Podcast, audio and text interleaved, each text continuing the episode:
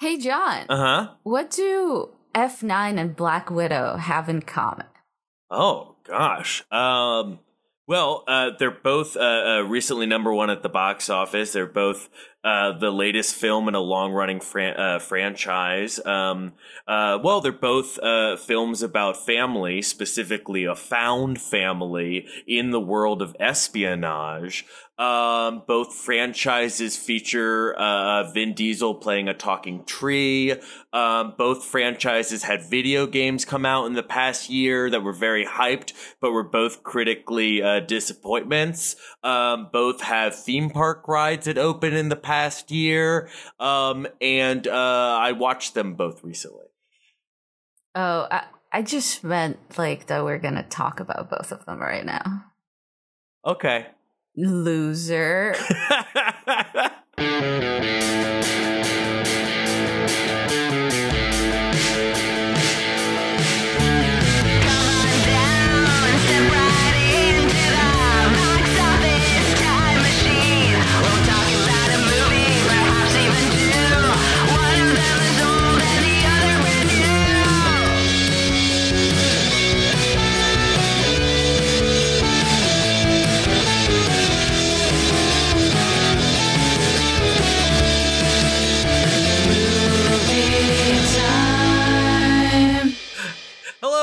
Hi. Hi, Hello. time travelers. Our time machine Hello. got broke, and so uh, uh, we didn't do an episode for a month. Oh man, my excuse was gonna be that we actually did a bunch of episodes in Russian in the meantime, in an alternate universe where there's a version of Box Office Time Machine oh. that is. It's called Red Box Office Time Machine. okay, you know what? Uh, let's go with your thing. Oh, I just okay. thought of another thing that the movies have in common. They both have plots involving. They both are franchises that have plots involving a, a, a main good guy being brainwashed. Hmm. Interesting. All right. Hello, everybody. I'm John Bershad. I'm Veronica Yarovsky. And we're rusty. um, oh, yeah, that's the reason. uh, uh, yes, uh, due to vacations, a COVID scare, and general laziness, uh, this is our first episode in a while. But because of that, we're coming at you with a double feature. The last Ooh. two number one movies at the box office, both of which we saw, the big action summer extravaganzas of 2021 the latest movie in the Fast and the Furious franchise, F9. Not the button on Yay. the keyboard, the movie. And also the latest Marvel motion picture, Black Widow. Also not the keyboard. No, I you, you, you have a black button, uh, Black Widow button on your keyboard. Oh, of course. Do you not? What what does it what does it do when you press it? Uh, it makes everything read out loud in a lousy Russian accent oh, can you uh, uh, can you press something now? Uh, press it on uh, that amazing script for our amazing opening. All right. Okay. I just did it. Click. Hey, John.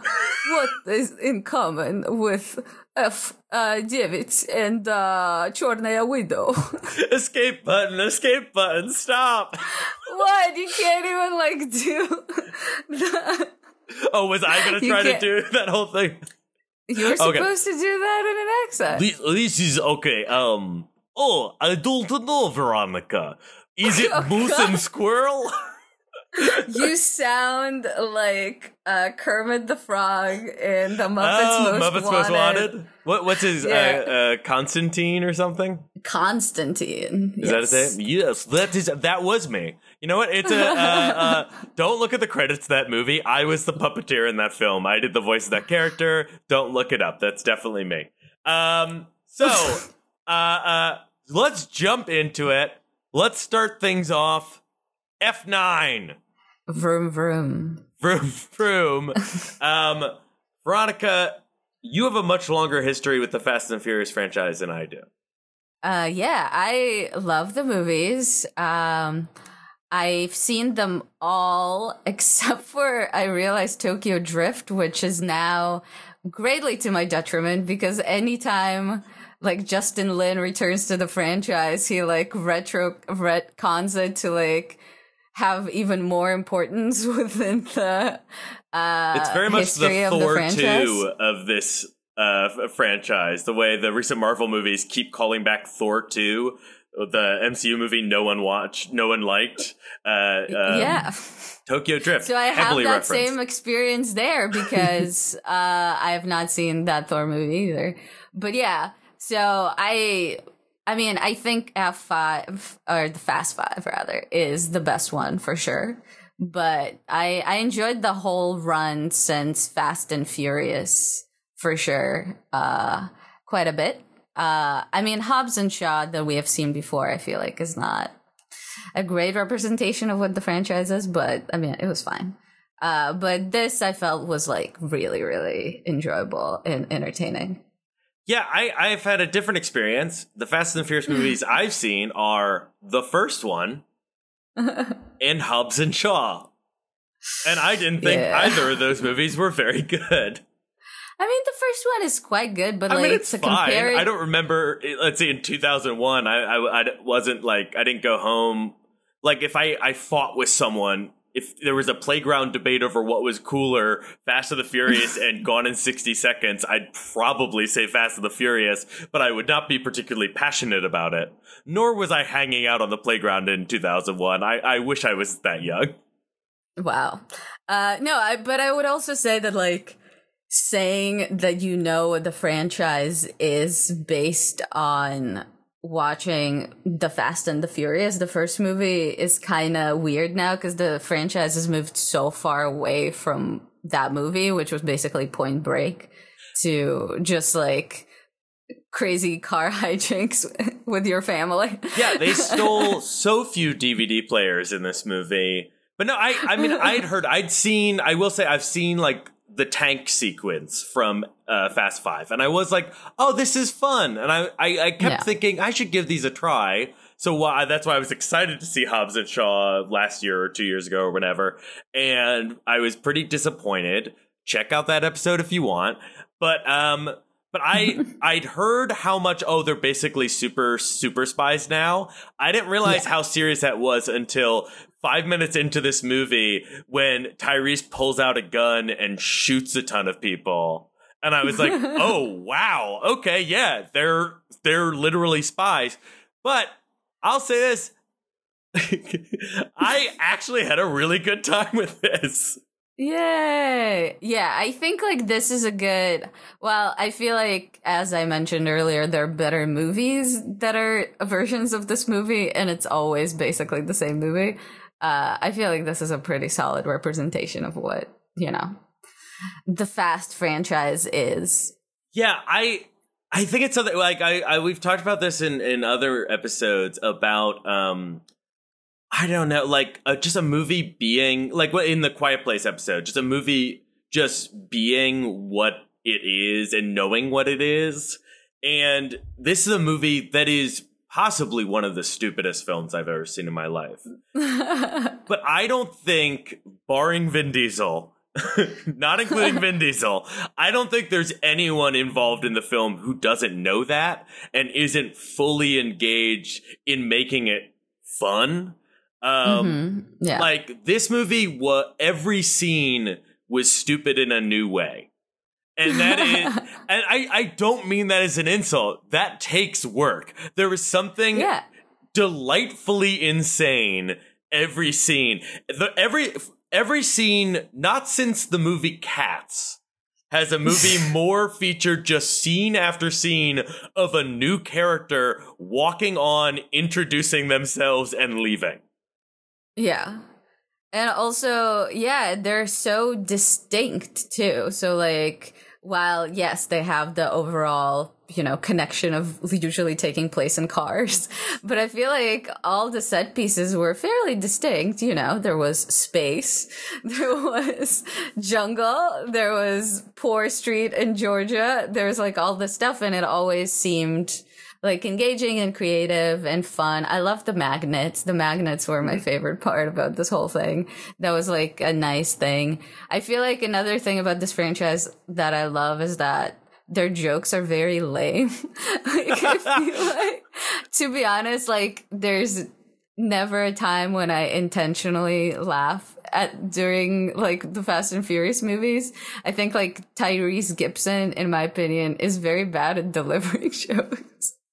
but like they they keep giving him jokes, and that in itself is very amusing to me. The comic relief scenes, which are always Tyrese, uh, uh, Ludacris, and um, the woman from Game Chris of Thrones. Ludacris Christopherson. Uh, Wait, what? Oh yeah, Ludacris no, Christopherson. it was like a it was a joke. Um, I'm sorry. What is the name of the actors from Game of Thrones? Uh, Nathalie Emmanuel. Um, all of their uh, comic relief scenes are so dumb.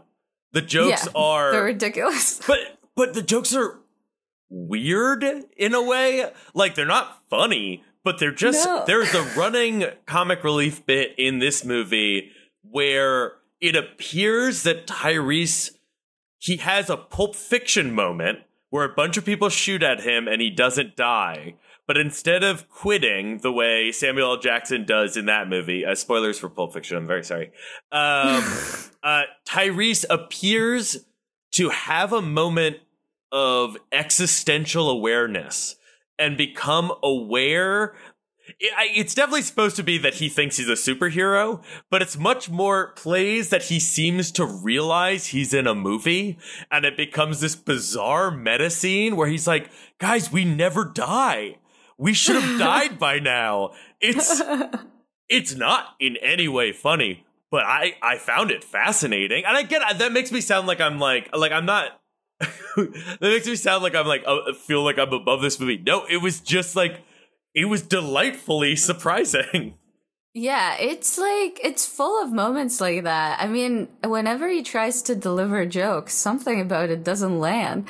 Even if like all the ingredients are there. Like this in, this case, uh, yeah, it was kind of just an odd observation that they didn't really go with anywhere. I guess it's sort of the motivation at the end of the movie for him to like ram the car into They had a The callback there.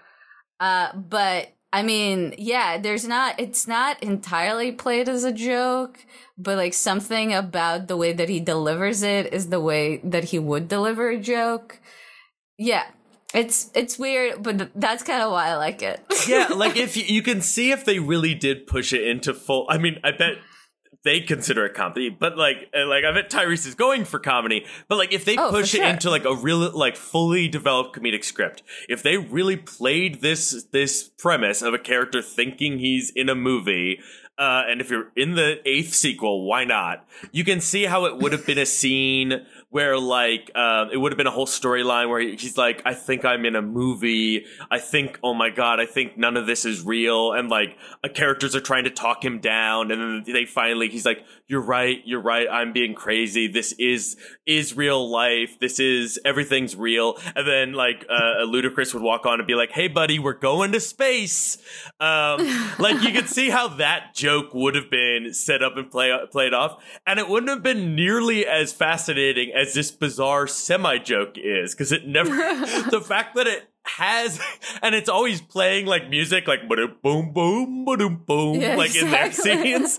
Like but i okay i'll give you an example. This movie has maybe the dumbest plot point i've ever like ever seen ever. It is about their br- bringing back the character of Han, who died in the movie Tokyo Drift, bringing him back. The fact that they bring Yes. him back, the fact that the way they bring him back is by making it uh, uh, uh, apparent that he was already a super spy, even in that movie when he was hanging out with teenagers. Um, that's Yes. not the stupidest part. The stupidest part is when they go to Tokyo because they have found that in a picture of Kurt, a video of Kurt Russell being kidnapped, someone is wearing a necklace that looks like something that's on a postcard that Han. no, no, no, no, no, no, no, no, no. I, I went to the bathroom during that scene, so I am a little confused about why, what the postcard thing was. So the necklace that you see is the necklace that uh, Don, that uh, Chris, uh, Chris, that Jacob Cena. has. Yeah. Yeah, that John Cena has. So that's one piece, which is why like Vin Diesel goes off to meet up with him. Right. But uh it also it's like even sillier. The the video is uh, intentionally embedded with a location code. uh, and, and oh, it's that the is the place from the the postcard. that no, it's just for Tokyo. And then they go to Tokyo and they are like they're like this is useless. Oh, And this then is they, the 'cause part, They don't yeah. know. That's the part and then that they I- like look at the postcard. They just sit in some random, seemingly random ramen restaurant. It's not like this is the coordinate of where we should be. And then they look up at the postcard and they're like, the postcard is in Mexico. Then they look up at the window and it's like, uh oh, it's a Mexican flag. It must be what we're looking It is. for. Well, it's not even just the postcard. It's it's stupider than that. I've read the postcard was how they got some like how they figured there was something that connected to Han to begin with, and that involved the postcard because the postcard that he sent the day Yeah, he it's a died. postcard that he sent. Yeah. Yes. So when they're in Tokyo and they think they're looking for someone connected to Han, uh, Michelle Rodriguez looks up. This is after, like you said, they've been like, oh, we can't find him. She looks up and she goes, son of a bitch. And um, uh, uh, what's her name? Um, uh, uh, Jordana Brewster. Jordana yeah. Brewster's like, what's up? And she's like, hey, you remember how Han always used to say that to him, that uh, that to old cowboys, Mexico re- represented freedom because that's where you go where you're wanted by the law, and that to him, Tokyo was his Mexico. And Jordana Brewster is like, of course, of course, I remember that insane He says thing. that all the time. Yeah. And then Michelle Rodriguez goes, Well, look over there. And she points up in the window, and there is a Mexican flag. And I guess, like you said, they just assume that there would be no other reason in the world for someone in Japan to have a Mexican flag. Clearly, Right, exactly. there's no Mexican expatriate who lives in uh, Tokyo. Just no reason. Someone who just likes green, white, and red. There's just no reason whatsoever. And that therefore they must break into that apartment. Yeah, I mean, I feel like there's so many coincidences like that in these movies where you just happen to be at the right place at the right time. But I Uh, just yeah. didn't care. I did not care. It Yeah, just it- made yeah, me laugh. exactly. It's a difference between, you know, like like when we were doing a quiet place too and everything about that movie is like take me seriously i'm a serious movie take me seriously so then when something happens where you're like wait why didn't the aliens come for that sound like it does hurt the enjoyment but this movie is just like hey guys we're all hanging out and having a good time so when Yeah, something exactly. like that happens you just laugh because you know it's stupid, but it's just going to move us to the next scene, and it's just fat. Oh, Cardi B's here for no reason. She's a spy as well. Okay. I mean, my favorite part was when, um, so they're in the, the super secret underground layer that also, I guess, happens to be the place where John Cena used to live in. Yep. Sure. Uh, and uh, then so uh they uh they're trying to escape from the henchmen and they escape into like some silo pod and Vin Diesel is the last one left and he's like fending off like 50 people on his own like with his humane strength. Uh and then uh and then he falls he like uh, grabs a bunch of chains that hold the bridge together and he falls down and oh no and then he pulls the whole structure together with him and he falls down the whole bridge collapses he's in the water and then proceeds to have like a near death experience where he like revisits his childhood like selected scenes from his childhood.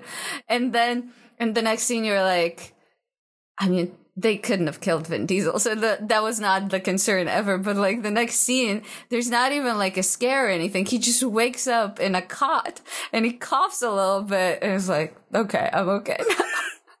well, whenever It was good. I, It's whenever I need to realize how I wronged my brother in the past, I do have a near death experience. And I will, you know, Yeah. well, we complain a lot about Hobbs and Shaw. So there's the famous story about the crazy behind the scenes of these movies where these uh, meathead egotistical stars refuse to ever be shown to like be hurt or lose a fight ever and they have to have equal amounts of punches against each other right. and yes, Vin Diesel never really gets hurt. Insane things happen to him. The world revolves around him. Literally, he's revealed to have a secret brother who's trying to take over the world like a straight up James Bond villain. Take over the world. And then they just Yeah. forgive him at the end, but whatever. Um, Because family. but I will say, while he never gets hurt, the major plot point of this movie is that Dom was wrong in the past. That Dom Yeah. Fucked up. And I, like, it sounds crazy, but I appreciate it. After watching Hobbs and Shaw, where neither character could ever be wrong about anything, like, I did genuinely, like, I, it sounds like such a low bar, but I really did enjoy that Dom was allowed to be fallible.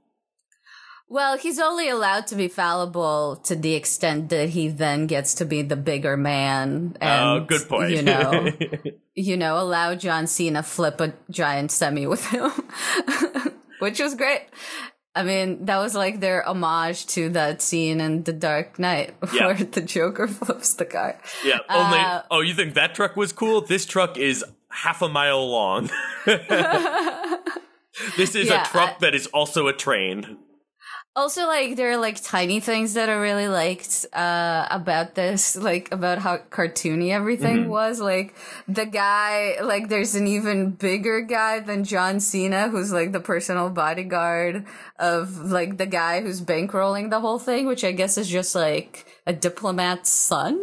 Yeah. Uh, or something. It's not clear what country he's from. He's like loosely Nordic, but who knows? I think. let, me, let uh, me double check. I think that character was also in uh, the Zack Snyder movie that just ca- the zombie movie that wasn't very good. Oh. I think Um, the actor is Danish, but I'm not. I don't know that they actually said where the Oh, character. oh! I am so sorry. I uh, I do not think that's the same guy. Wow, they're Why identical. oh wow! How is that possible? Those same. are not the same guy. I apologize to you two actors. Please, everyone, look up pictures of both of those men and tell Give me the I. people their names at least. something. uh, I'm to trying to on. find. I'm trying to find the other guy. Um. Uh. I, I I'm sorry because I do not remember the character names of the characters in Army of the Dead. So I'm looking at this trying to figure out. Oh, Dieter. Yeah, they're different guys. Matthias Schweigelfer. So, okay, look, I just saw a movie with this guy. It's not crazy that I thought those were the same guys. I'm showing Veronica a picture. Yeah. Well, the other guy is Thue Ersted Rasmussen I from Aalborg, apologize. Denmark. I'm very sorry to Matthias Schwe- uh, uh, and other guy. and other guy. Uh, but yeah, so he has like a hench dude, and the the moment we find out that John Cena has been uh, double crossed, uh, like the henchman gets sent to the top of the semi truck to fight John Cena, and then there's a scene where, where there's a shot where like uh, a billboard is coming up, so like, and then. And the billboard just straight up like that guy just goes through the billboard and leaves like a Looney Tunes shaped like hole in it.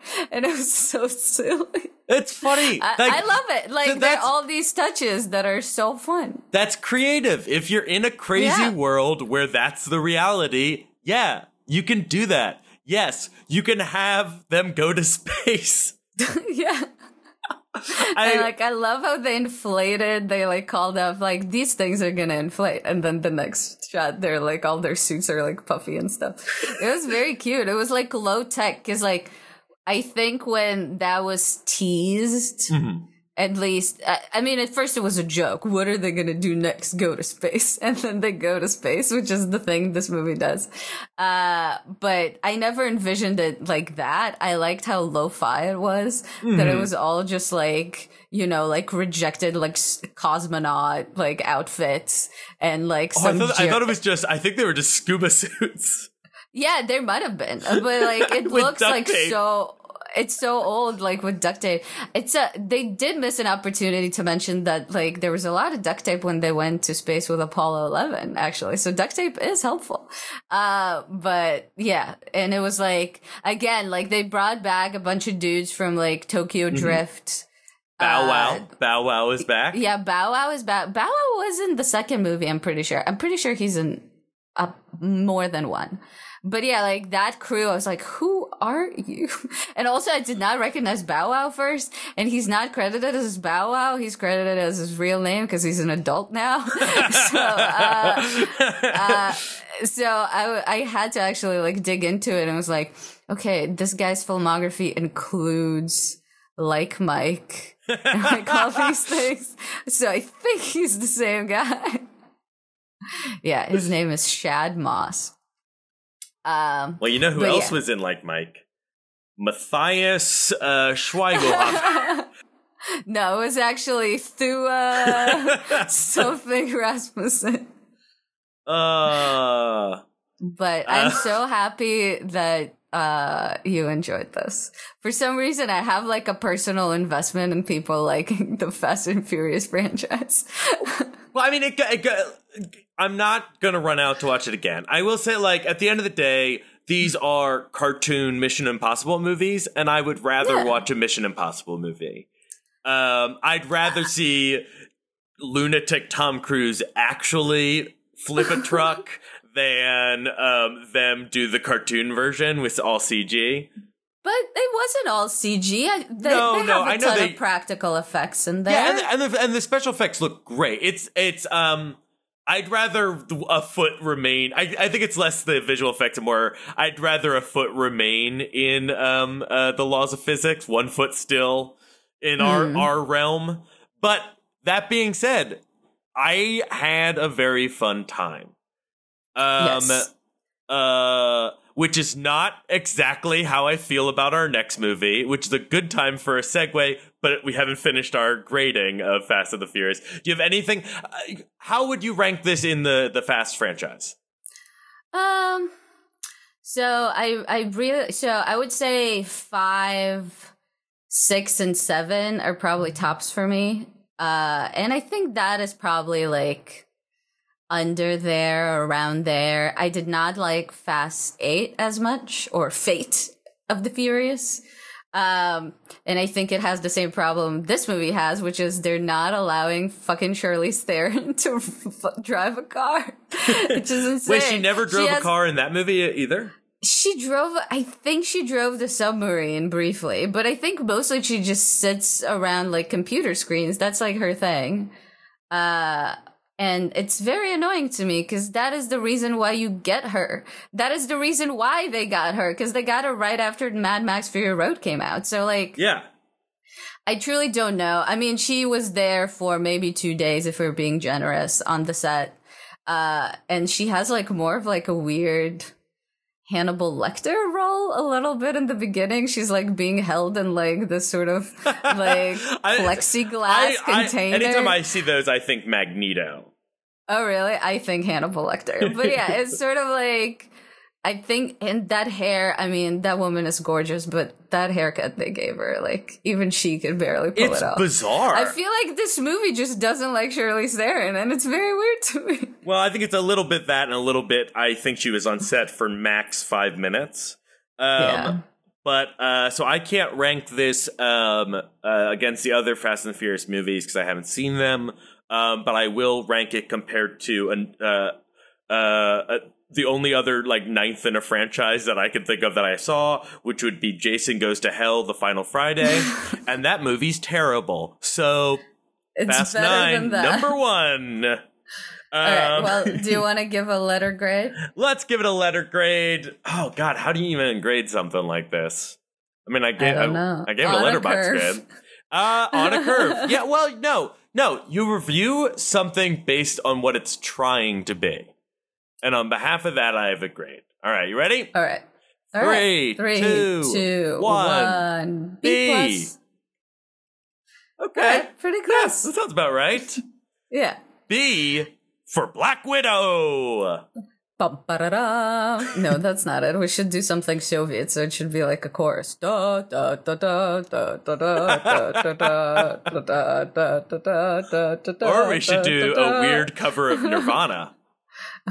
with the lights out. It's dangerous. I hate that. like, did I just say that? I overall enjoyed the movie. Spoiler alert, but I, I, I feel like. I mean, I'm sure it predates the social network creep Yeah. uh thing uh, like that they've done that before but i feel like since that happened like there are all these like slowed down versions of al- alternative rock songs and i truly detest it Well, since we know we've already teased that you like this movie more than I like this movie, now you're Yeah. saying you hated something from the beginning of the movie. Let's do a full professional wrestling thing where one person, whoever starts on top and whoever's losing, they switch places midway through. So I'm going to start by saying I i did not understand that reference but okay I was like, eventually, we're going to end this match with you liking the movie and me not liking it. So right Okay. now, you hated the opening credits. I'm going to say, or at least you hated that song. I'm going to say that uh, I loved the prologue of this movie. And I think that first like eight minutes or whatever is one of the best uh, Marvel things I've seen in the past few years. I loved it quite Wow. a bit. Um, and if I, I had stopped watching at that point, I would have had a great night out at the theaters. you would have been like okay so this is a higher budget version of the americans Well, it was. I mean, yes, it was. Look, I know The Americans is one of the greatest TV shows of the past twenty years. I know that I would love it.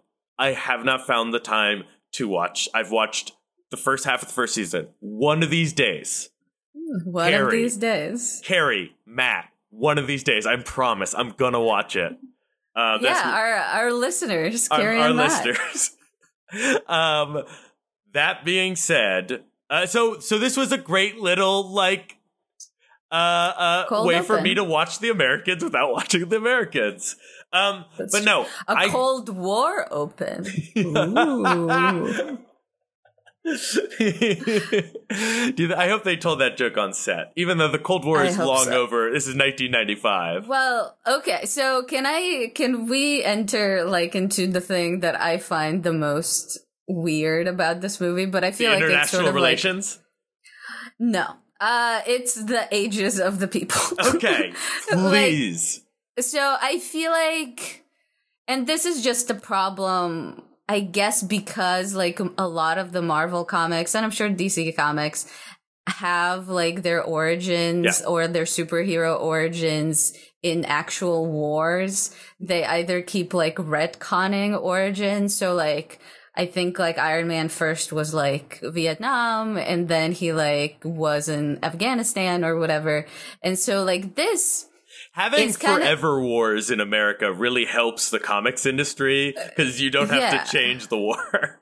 But this one is so closely tied for some reason, and they didn't need to do this, but maybe they did. I guess I don't really, I don't read the comics, but it's interesting that they still use it as a, a thing, as a crutch. Uh, is that like, if this woman was in her teens in the 80s. Like, how old is she now? Like, where are we? How old is anyone? Like, David Harbour's character isn't like in his 60s, in his 70s. Like, if you are like start, I mean, it, this is not like a big deal. It's more Yeah. of a thing that I thought of after the fact, but it is very confusing if you are anchoring your movie in a real life event in a specific time and place you kind of and then you don't really address the fact that everyone is way younger than they would most generously have to be Yeah. like for this movie to make any sense it's yeah it's kind of odd i don't know that's kind of like a weird yeah, it's like- Ooh. It's it's David Harbour's character, the Red Guardian. You can kind of get around it because presumably he's gotten some ver- the Soviet version of the uh, super soldier serum, so he may actually be much older. Like he Right. like because you know it makes you age uh, uh, slower. Like for all we know, he's ninety years old in these scenes. Um, Rachel Weisz, Rachel Weisz has a weird thing. So in the flashback and in the present day, David Harbour from Stranger Things and Rachel Weisz from all the good movies Rachel Weisz is in. Um, she is the favorite. Sure, we'll start there. Rachel Weisz Productions. um, uh, sh- they are the parents of uh, the fake. Well, it starts seemingly real. The parents of the two children who will become one of whom, by the way, uh, the the young Black Widow. That's um, Milla Jovovich, and yeah, that's her, her, daughter. Yeah. That's Um, why she has a decent Russian like pronunciation when she actually speaks Russian. Um, well, it's uh, they're the parents of them and the the character who will become uh, Florence Pugh's character. Uh, but Rachel it's that weird thing where like when a character is playing like a younger version of themselves, and it's like I saw movies in the '90s. I know what Rachel like. They're like. How old was Rachel Weisz supposed to be as like the mom? Because in 1999, when she was in The Mummy, four years after this, she seemed too young to be a mother to those teenagers, even as a fake identity. But whatever, you know, it's not as bad as I was watching a video and someone pointed out that in Iron Man 3, um, uh, what's her name? Rebecca Hall uh, is in the 1999 flashback, and then her character comes back in uh, the the present day scenes. But in reality, Rebecca she's like um, a, a scientist in 1999, but in reality, Rebecca Hall, the actress, was 17 years old then. Right. Um, yeah. But yeah, shockingly, Rebecca Hall not the same age as Robert Downey Jr. I know the movie wants you to think that, but not actually the case. Anyway, um, Yeah. uh, that's a totally different Marvel movie. Um, but a great one, I. I I liked Iron Man three more than this. But yeah, no, I so my my problem with with uh, this movie overall, and it's been a problem that I've had with a, few recent Marvel things, especially the TV shows. And uh, so Loki just ended um, the first season. Um, and then I, so I've watched uh, uh, WandaVision, I watched Falcon, Falcon and the Winter Soldiers, and Loki. And I'm I'm not going to get into those. That's not what this episode's about. But in general, I had a similar problem with all of them, where they have, uh, and I like them on different levels. Like I liked Loki the most out of the three, um, and for the most part, I liked it quite a bit. But they all Okay. set up a really great premise and really interesting character arcs, and then they just kind of forget them for the rest of the story and then at the end they go well we sure wrapped up that character arc and it's like did you i don't like i know you're telling me you did but i don't know that you've referenced it since the first episode and it to me this this movie has the same thing where it starts with this great prologue and this great fun, interesting idea about the fact that this family is not real they're they're more coworkers than they are a Right. family. Um, but to the children, that's not really what it feels like, especially to the younger daughter. And Black Widow, this is partly why she doesn't isn't good at trusting people. And the way they slotted this movie in after Civil War, the idea, and as they sell it at the end of the movie, is that this story is what inspires her to put the Avengers back together again as we see them at the beginning of Infinity War. She's going to go help break out the people who got arrested. Great. But then I don't think the middle section of the movie was at all about that. What No. Marvel, the, what Mar- the best Marvel movies, especially at the beginning, were they were these great character stories, and then as a little icing on top, they were good at advertising what was coming in the future in the Marvel movies, doing teasers. And to me, a lot of these recent entries are much better at the promising cool stuff in the future than they are at just telling a full entertaining story. To me, I just didn't think this was a good Black Widow story. And since, for all intents and purposes, this is the only chance we'll get, I mean, who, you know, if she wants to, they'll do another one. Uh, she's back. um, and now they got the multiverse shit. You know, uh, there's ways, but let's let's for now let's play along and say it's the last Black Widow movie, at least with Scarlett uh, Johansson in the yeah, character. one for the latest. we got one. It's uh, uh, Natasha Romanoff. She's done. We finally, after Ike Sperlmutter or whatever, the um the guy who used to run Marvel Films, who's uh, one of Trump's friends and who didn't believe that uh, women or non-white characters could lead movies. He's no Who's longer in charge. That is the story. That's why she never got a movie. Who is this man? Um, so he uh used to be in charge of Marvel Films before they put um uh let me look up his full name. Um so I thought Kevin Feige or whatever No, so Kevin Feige was below him. Oh, um, I thought he while. was the guy. For a while, this guy had oh. final say. Ike. Oh my God, Spurl. Come Ike, on, Google, Google help me out because I know I get. I Isaac Perlmutter. Sorry, apologies right. to Isaac Perlmutter, who apparently is a very bad guy. Um, and also maybe a listener of this podcast, along oh, with Carrie sorry, and Matthew. Sorry, sorry, listeners, sorry.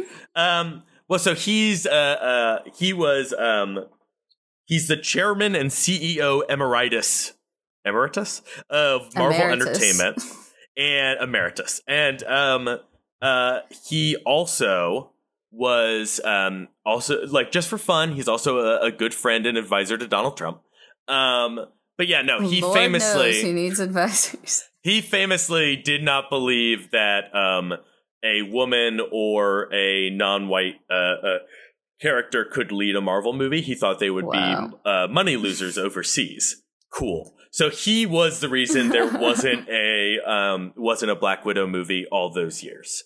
There might have been other reasons, but he was the number one reason. Eventually, Mar- he still has his title, but uh, like Disney kind of pushed him aside. Kevin Feige makes all the, all the decisions now, or at least he's the main mm-hmm. decision guy. Um, but long story short, we finally get this Black Widow movie, and look, we knew that it was going to be at least half a commercial for Florence Pugh's character because that's what they do. They, they, especially right now as they're transitioning out the old characters and trying to, in the background, transition in the new characters. That that they're introducing them. This is a story about the old person. By the way, isn't this young person really cool? Like that's what they're doing. And I yeah. thought they were very successful. Florence Pugh was great, but I just wish. Yeah I just don't think this was a good Natasha story. And I've been following this character now for, you know, 20 years. 20 years, mm. 12 years, 13 years. what Iron Man 2, whatever the fuck been that was. So long. Um I just I just wish I got a what, what did you think? You liked him more than I did. Yeah, I I didn't really. I thought it was a decent story for her. I don't know that necess- So I like this all the stuff with the family. I mm-hmm. thought was really good. Uh, and like all the character stuff, I actually did like. I'd be curious to hear what you think about the story for her not working. I thought like her actual emotional arc was pretty solid. I the the actual plot of the movie though, like I don't care about this guy, mm-hmm. like this guy who like it's Ray Winstone's character. Yeah, so Ray Winstone, he's like you know, this uber evil Russian mastermind who brainwashes these women to become fighting machines. And she has supposedly killed them before when, uh, right before she, uh, deserted to go, uh, work for S.H.I.E.L.D. Uh, and then like it turns out she did not kill him. And so now she has to. And it's like, I, I don't get that as like a great motivation because I'm like, okay, if you don't know that he's alive based on like bad stuff happening, so maybe like that's not really a big deal. Like, why is that the goal? So all that stuff wasn't, uh, but I liked all the stuff with her sister. I thought that was really good. And, you know, her kind of facing up to her past. I kind of get like maybe why they brought up a character from her past to have it be that. Mm-hmm. But I also don't get like why they had to necessarily sandwich the plot of this movie where they did, like that it had to have fit within like you know like between civil war and infinity war or whatever like could it not have been just like a story of like her still being a badass spy for the russians I maybe that would have been a more interesting story because here it does feel like you said like they have to retcon it to fit between this existing narrative and they have to like have it some of the character beats be those that they might not have necessarily had if like they didn't need to fit it in there and it might have been a more interesting standalone story. Yeah i mean the the obvious choice would be do a movie set in I don't know whenever it would be like 2007 or something, which actually be fun. You know, right before you know they could watch the first I the, the news of the first Iron Man thing on on TV. I don't know when she's supposed to have defected. Um, yeah. I I get they have a flashback to that period, one flashback in this movie. I mean, Um, if we start digging into it, it would have to be in like the late nineties or something. Because late like the nineties, timeline early two doesn't make sense. It's well, she had she had a full career as a Soviet spy, so I have to presume it's in the two thousands. Anyway, Well, she was a teenager in the 80s. So at the very least, she was born in wait, no, no, no, no, no, no. The prologue of this movie is nineteen ninety five. Is it really? I thought Yeah. it was supposed to be That's why they're the playing 80s. Nirvana, Nirvana Smells Like Teen Spirit came out in 91. right? But they wouldn't have been Uh. playing it in the eighties. No, but like the whole like setup, like there were no Soviet spies in Russia in or from in the United States. What it's you don't the think 80s. the Soviet Union, a nation that no longer existed, was putting spies in America in nineteen ninety five? no. Well, it's it's. I mean, it's the whole thing. Oh, and uh, speaking of like time thing, we talked about the time jump. Um, I forgot to mention this earlier. The one about the comics uh, origins having to be retconned. They're going to introduce Magneto soon. Magneto's entire backstory is the Holocaust. How are they going to do that? But whatever. Um, I'm I'm genuinely curious. That's going to take some.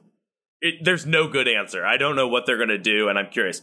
But it's the way that like they've now removed Hy- Hydra. Yes, was supposed to be Nazis, but now they've taken it away from Nazis in a way that I find a little offensive. But whatever, just because it's like, oh, you know, Nazis were bad.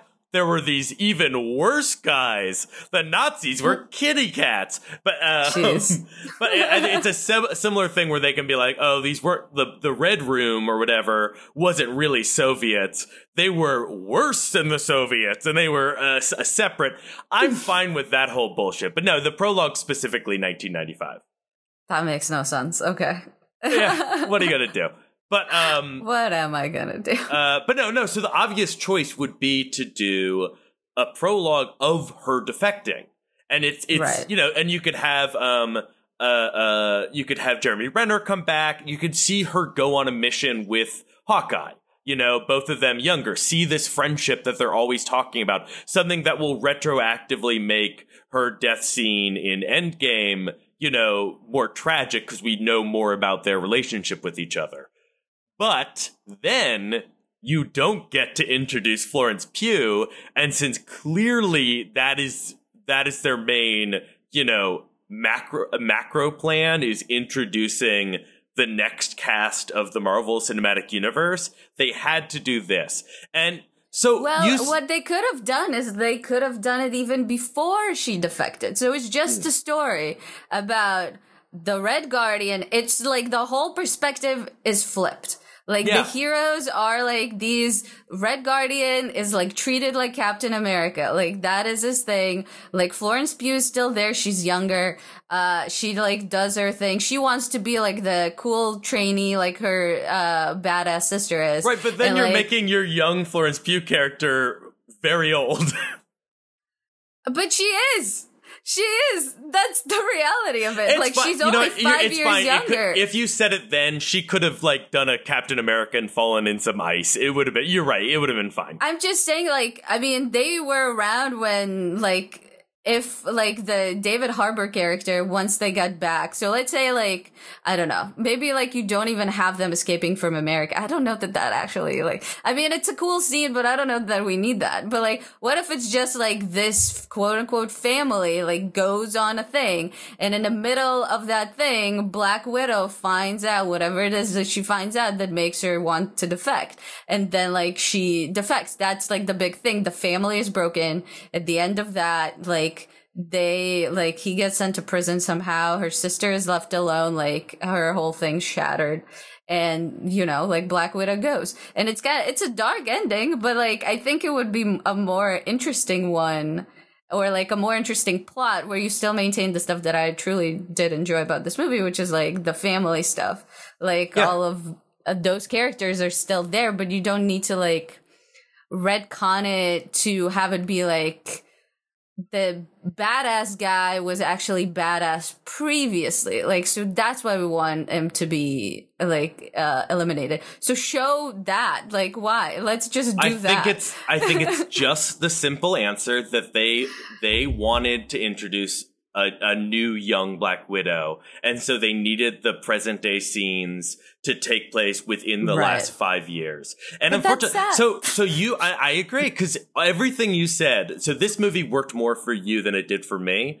But Yeah. the we agree exactly on which parts work and which parts don't Right. Yeah. Yeah. everything because it feels like so if you just did a black widow story a black widow story about her facing her past because that's her that's her whole character i used to do bad things i'm trying to redeem myself uh, her character the end to her character's story is her sacrificing himself herself to help save half of the universe you know she's cleaned off her ledger that's how her story ends um Mhm. but it has to be shoehorned. They come up with this great family thing. And once you've come up with that family thing, and they come up with a clever r- way of how to connect, oh, this is a story about two families, and we learn this fam, this her actions with this family is going to inform her actions with her other family, the Avengers. That's how they're connecting this to the overall story, and it's clever, and it leads to that prologue that I loved, and this whole idea, this whole really interesting idea of is a family real? And this idea that the younger daughter did not even realize they were spies and thought thought literally these were her parents. And I find that stuff really great. And once you do that, once you have that story, don't also try to make it this story about so my ma- my main example is like the stuff that so yeah the Ray Winstone stuff did not work because they're also trying to do the whole Black Widow's a feminist hero and this movie's going to end with her basically defeating a fake Harvey Weinstein character and she's going to turn off the mind control and all the women around the world are going to f- suddenly have the ability to stand up for themselves because Black Widow's a feminist hero. Great, fine. But it does like they don't do enough to connect it to the family story. And like you have so you have the character of Taskmaster Taskmaster. This this is the stuff like these Whose are like name is never mentioned. I don't think they say the Taskmaster program or something. I call it robot lady. robot lady. But sure, for all intents and purposes, robot lady. Uh, played by former Bond girl Olga. Uh, uh, Kurylenko. yeah, she is un- unrecognizable and never gets to speak. Super fun role. Um, why cast no, she says two lines. Oh, she says, is "Is, he he, dead?" Yeah. And Uh, I think she says like "help me" or "daddy" or something when he like first reveals her or something like that. I think she says a thing. yeah, it's But yeah, it's the thing is like so my my two small changes I would make, which are I guess not that small. That character needs to go.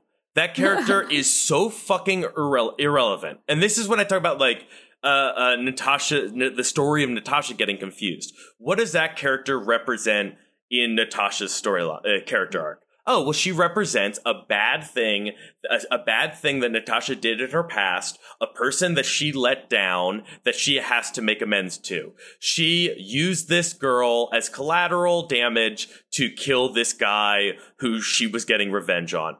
Great. But we already have a character of a younger woman who mm. she betrayed in her past.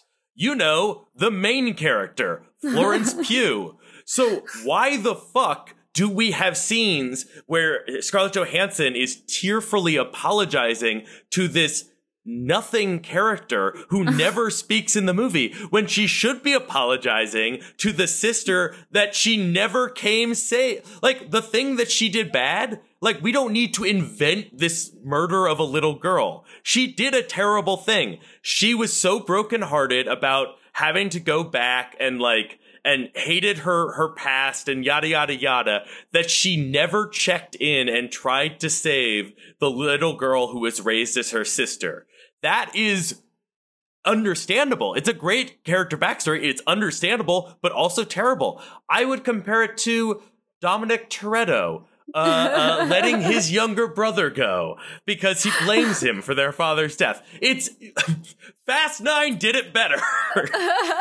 like, I- yeah. I think they do. They do add that in. I think like in the beginning. So like, I think there is a scene where Scarlett sort of apologizes. I think it's the scene where they right before they steal that guy's car. Yeah, but so that there's should- like. Sorry. Yeah, no. So I think, like in their defense, they did think about that, but they were like, "Ah, okay." Let, let, I think they wanted to like kind of get that over with, so that they have like the more like uh, bantery relationship, which is what I they think opted you're probably right. I think Yeah. you're probably right. But then there's no story for Natasha.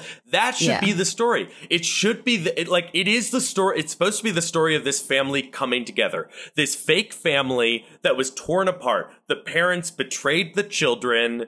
The children betrayed each other. We should be watching this family come back together the same way the way the movie tells us the story is. Because the end of the movie is Natasha going, well, if I could put that family back together, I guess I can put my other one back together. But Oh, we God. don't see the family come back together because they skipped the whole storyline of Natasha apologizing to, uh, uh, uh, I don't remember the, the Florence Pugh character's So name. they have Yelena, names. There's so them, and Yelena? so one of them is Yelena. I think that's uh, Rachel Weisz, and Melina is Florence Pugh, and it's it's unnecessarily Confusing. similar. Don't do that. Yeah. Okay. So Melina, we are we have like it should be the story, and we can still have banter. I mean, all the best like buddy cop movies start with the characters hating each other and then gradually find like come back together. Like I and then I so the other thing I I hated was this speaking of uh, Mission Impossible uh, copies, uh, we talked about that in F9. Wow, a lot of comparisons. Um, this movie, we the the Marvel universe now has the Mission Impossible fake faced mask that you can rip off and you can just become another person. I And liked it. This is all in the service of the stupidest twist. You can defend it in a minute. In my opinion, this is the dumbest twist in the world for a number of reasons. It adds literally nothing. The twist is they go to see Rachel Weisz's character. We think Rachel Weisz's character betrays them, but then it turns out she and uh, Scarlett Johansson just switch, put, put masks on of each other so that Scarlett Johansson can get close to Ray Winstone and kill him.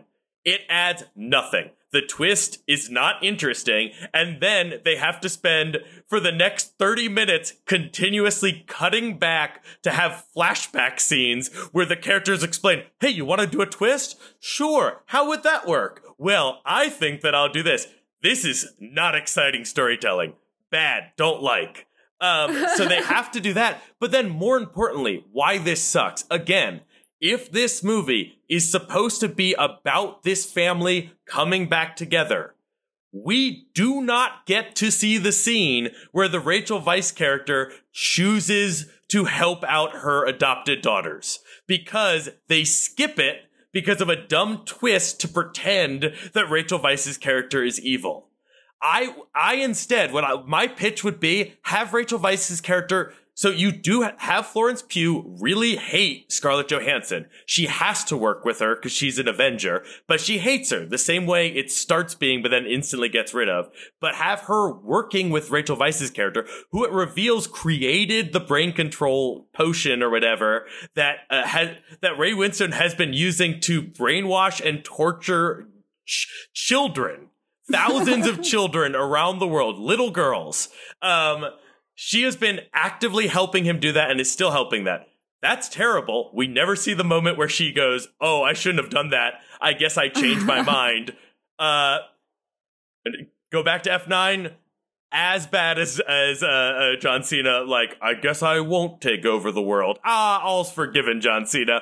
But um, but like uh uh we never we never see that instead it should have been like they show up rachel like in the beginning part where Ra- uh florence pugh and scarlett johansson are fighting you have rachel Weisz character walk out and go girl stop fighting you know do do it as a whole little joke that she's being a mom again and then you have scarlett johansson not trust her and do it more like the shitty parent returning when their child's an adult trying to make amends like, do it that way. You that draws those characters together. So Scarlett Johansson doesn't trust Rachel Weisz. Uh, Florence Pugh doesn't trust um, uh, uh, Scarlett Johansson, and then and then just show us the characters coming together.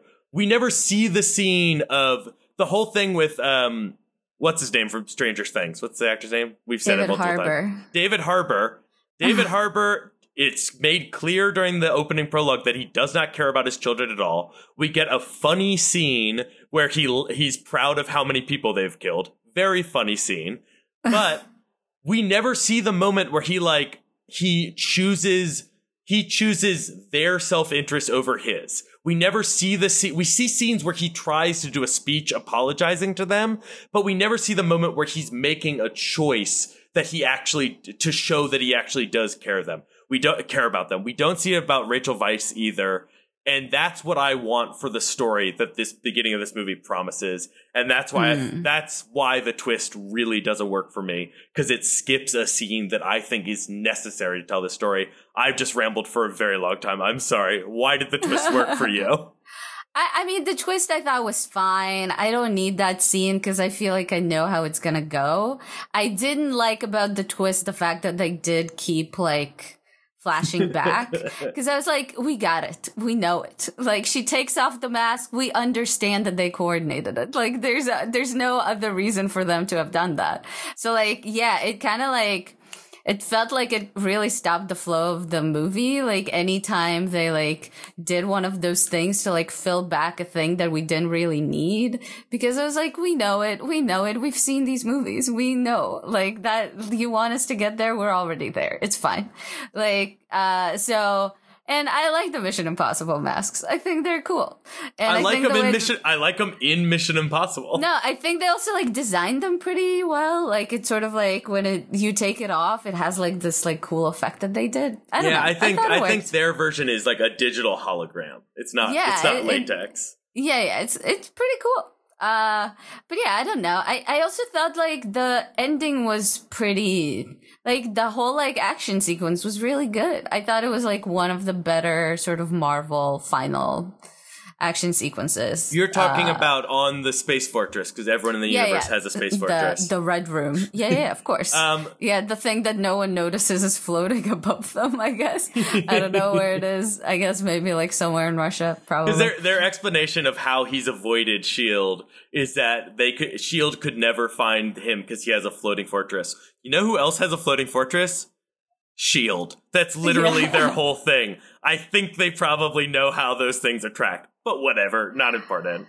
Um, yeah. What What about that action? You're talking about the whole when it's all crashing down and they're all yeah, like jumping I thought around. It was very cool. Like they played around with gravity in interesting ways. Like there's some like uh, a little bit homages to Inception, a little bit with like running around the tunnel and stuff. I don't know. I just thought it really worked and it was very dynamic and interesting. And uh, pretty cool and I was able to follow along, which is a thing that I really hate in action movies where you're like, who is where? What is happening? Uh, so yeah, I don't know. It was like, I don't necessarily have anything insightful to say about it. Just that I thought it worked really well. Yeah, um, I, I, yeah.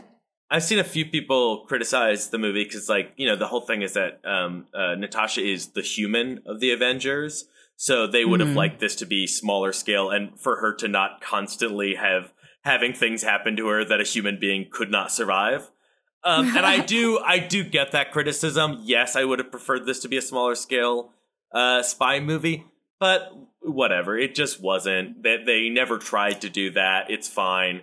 But yeah, um, but, I think it's also sadly like this movie. The release of it is kind of like a victim, maybe perhaps of that like you know, CEO of Marvel or whoever, but it just like the fact that it fits in that space between two movies that we saw five years ago or hmm. however mm. long, it just makes it feel like not relevant anymore. Like, it just, I, that's why I'm like, just do a standalone thing that doesn't, I know that they need to introduce Florence Pugh for, you know, Young Avengers or whatever it's called, but it's just like, as a movie in service of this character, I feel like they could have done a different setting with the exact same characters and have it be more interesting.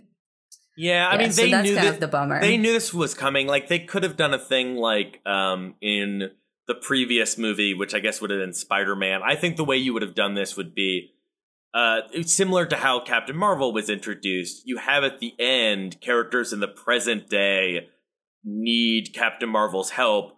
Oh, now let's go back in time and meet who this Captain Marvel character is. I I didn't. We neither of us liked that movie, but that Yeah. I, that worked much better. It felt like a natural way to do the story. Like this plot could have been anything. If in the previous Spider-Man movie, you know, there was some MacGuffin object they found, and they're like, "What's this technology?" Oh, it was uh, invented by the Soviets in 1990. you know, then then you're you're right. It would have been it would have been better. But yeah, to, but it's also like the Captain Marvel thing. It was still like the Avenger movie that where they needed her help was coming up. So Yeah. there was like still like more tension than it is here, especially because we know that she's gonna die. And like, I don't know. That also like, okay, let's talk briefly about the after credit sequence. Cause I'm not sure I entirely understand it. So like, uh the after credits thing is like Florence Pugh, who by the way is Yelena. Melina is the other one. Anyway, so Yelena. Sorry, her- anyone who is screaming at your uh, Yeah. at your headphones. Can you scream at your own headphones? Whatever. I mean, you could. Uh, but her name, also, by the way, her last name is Belova, which means white.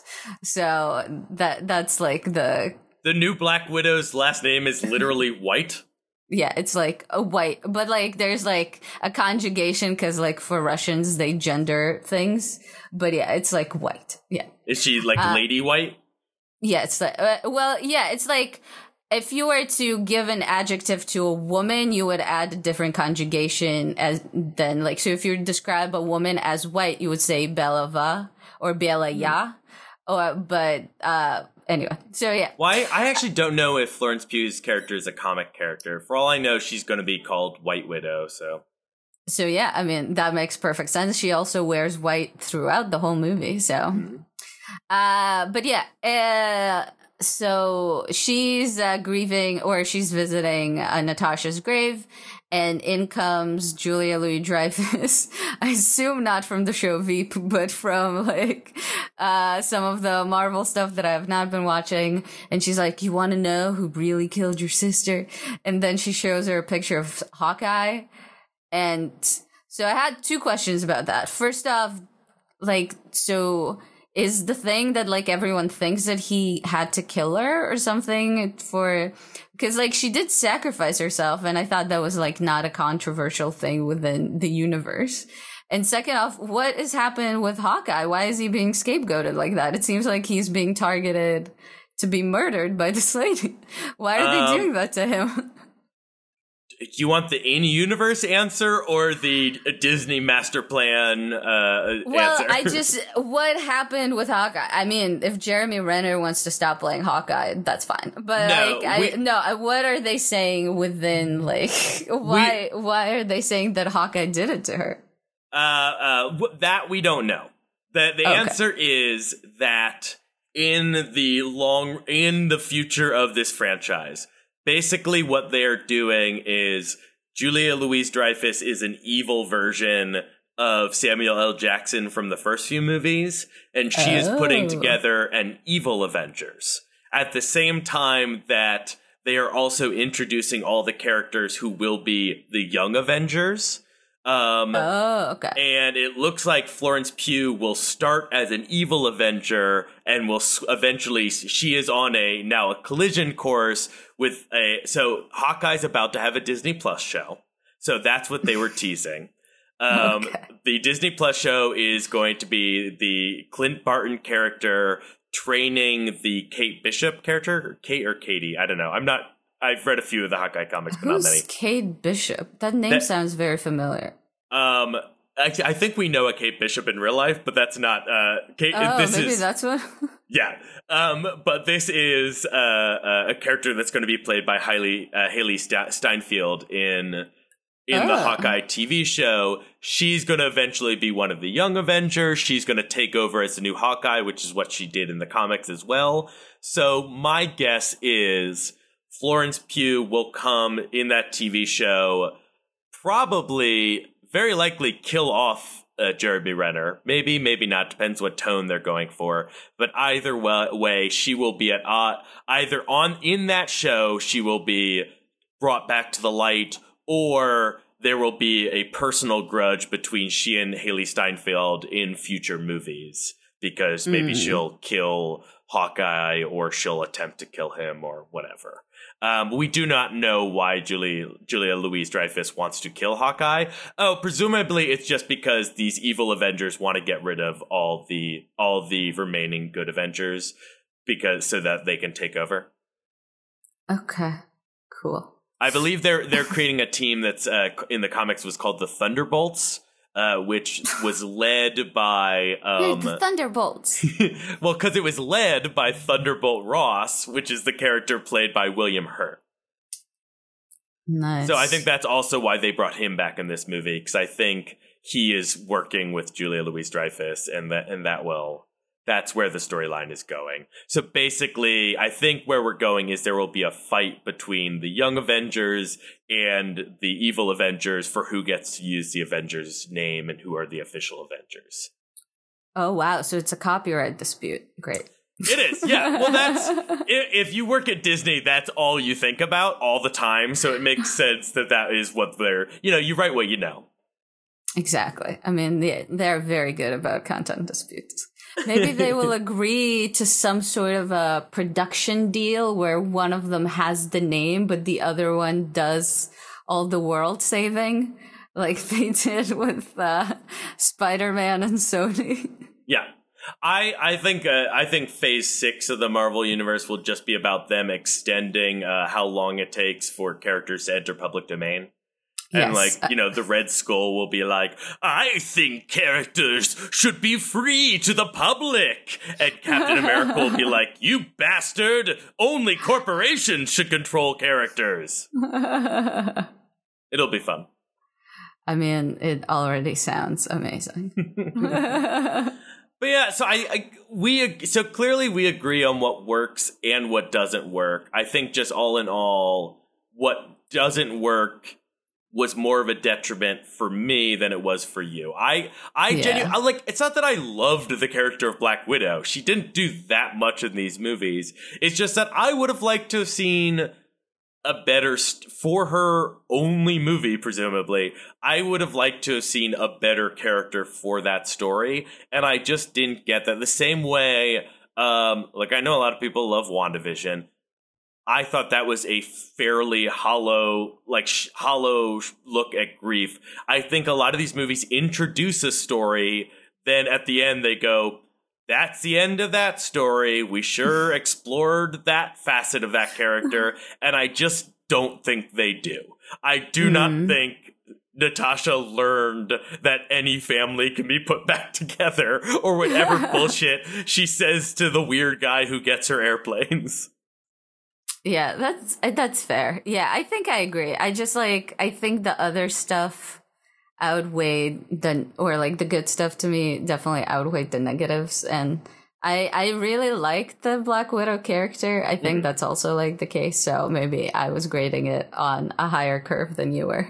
But I I know? also wonder if I had if I hadn't liked the prologue as much as I did, if I would have if the rest of it it might not have been as disappointing to me. I just like Hmm. um and it's it's weird cuz I feel like this movie is getting a pretty like eh response from people. Like everyone's like it's not the worst Marvel movie. Um everyone like it's fine. We I saw it in a theater. It was fun. Um uh, which I think is a fair response. Uh, uh, but I, I just really, really enjoyed that opening prologue, and it, I was like, I that that prologue ended, and I'm like, I'm down to see this movie. Then they did the opening credits that are all about human sex trafficking without saying that it's sex trafficking, but that's certainly what it looks like. And I was like, wow, okay, movie. I, if that's what you want to be about, sure. And then they're like, can we fucking stop with the brainwashing storylines? Brainwashing is not interesting. It's not interesting when a character goes, Oh no, I did something bad when I literally had no choice and it wasn't my own decision.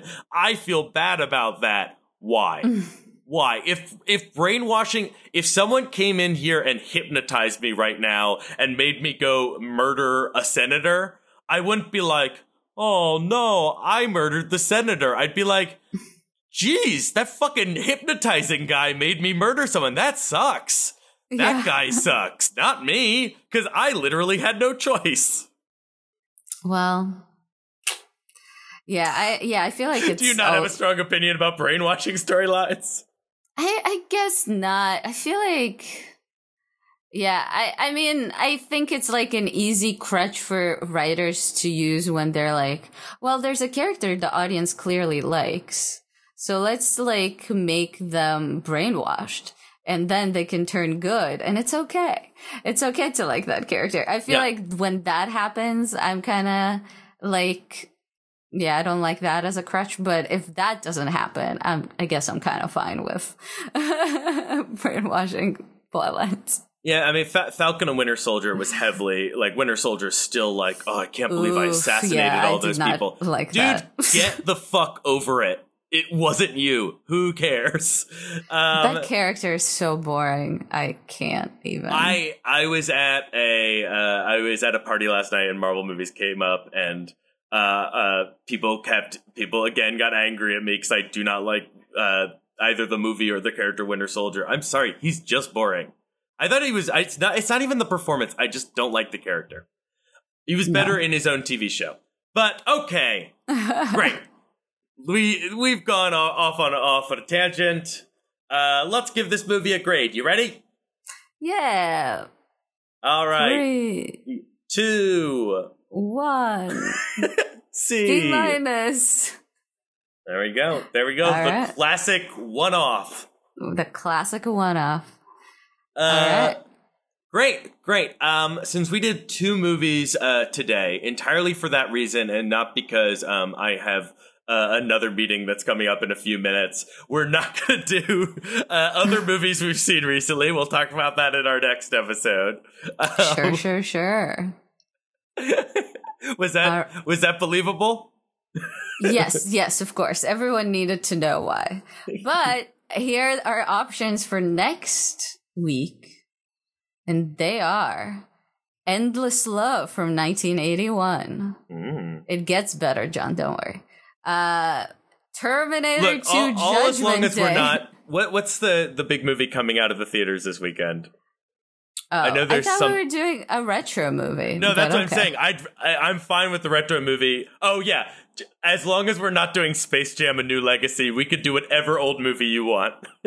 Uh, well, so we can do Terminator 2 Judgment Day. oh, done, done. We're doing Terminator 2. Or we can do Jurassic Park 3. Oh. Or we can do Captain America, of the first Avenger. The Avenger movies are now old movies. wow, wow, yeah. Yeah, it's an Damn. exciting time. Something Um, to look forward to, dear listener. That is uh, uh, the first Avenger. That is one of my favorite Marvel movies. Um, but I rewatched that at uh, during the pandemic at a drive-in movie theater, so I saw it recently. Exciting. Also, Terminator Two is one of the best movie. Terminator. Yeah, Terminator 2 is one of the best movies of all time, and I haven't seen it recently. I guess it it might be more interesting to discuss Jurassic Park 3, a movie I haven't seen a billion times. But I don't know about you, Veronica. Your sound effects might have hinted at your your your preference. Yeah, I mean, I love Terminator too, so I'd be happy to do that. Do do do do do. Toot toot toot toot toot. Toot, toot, toot, toot, toot. Bye. Bye.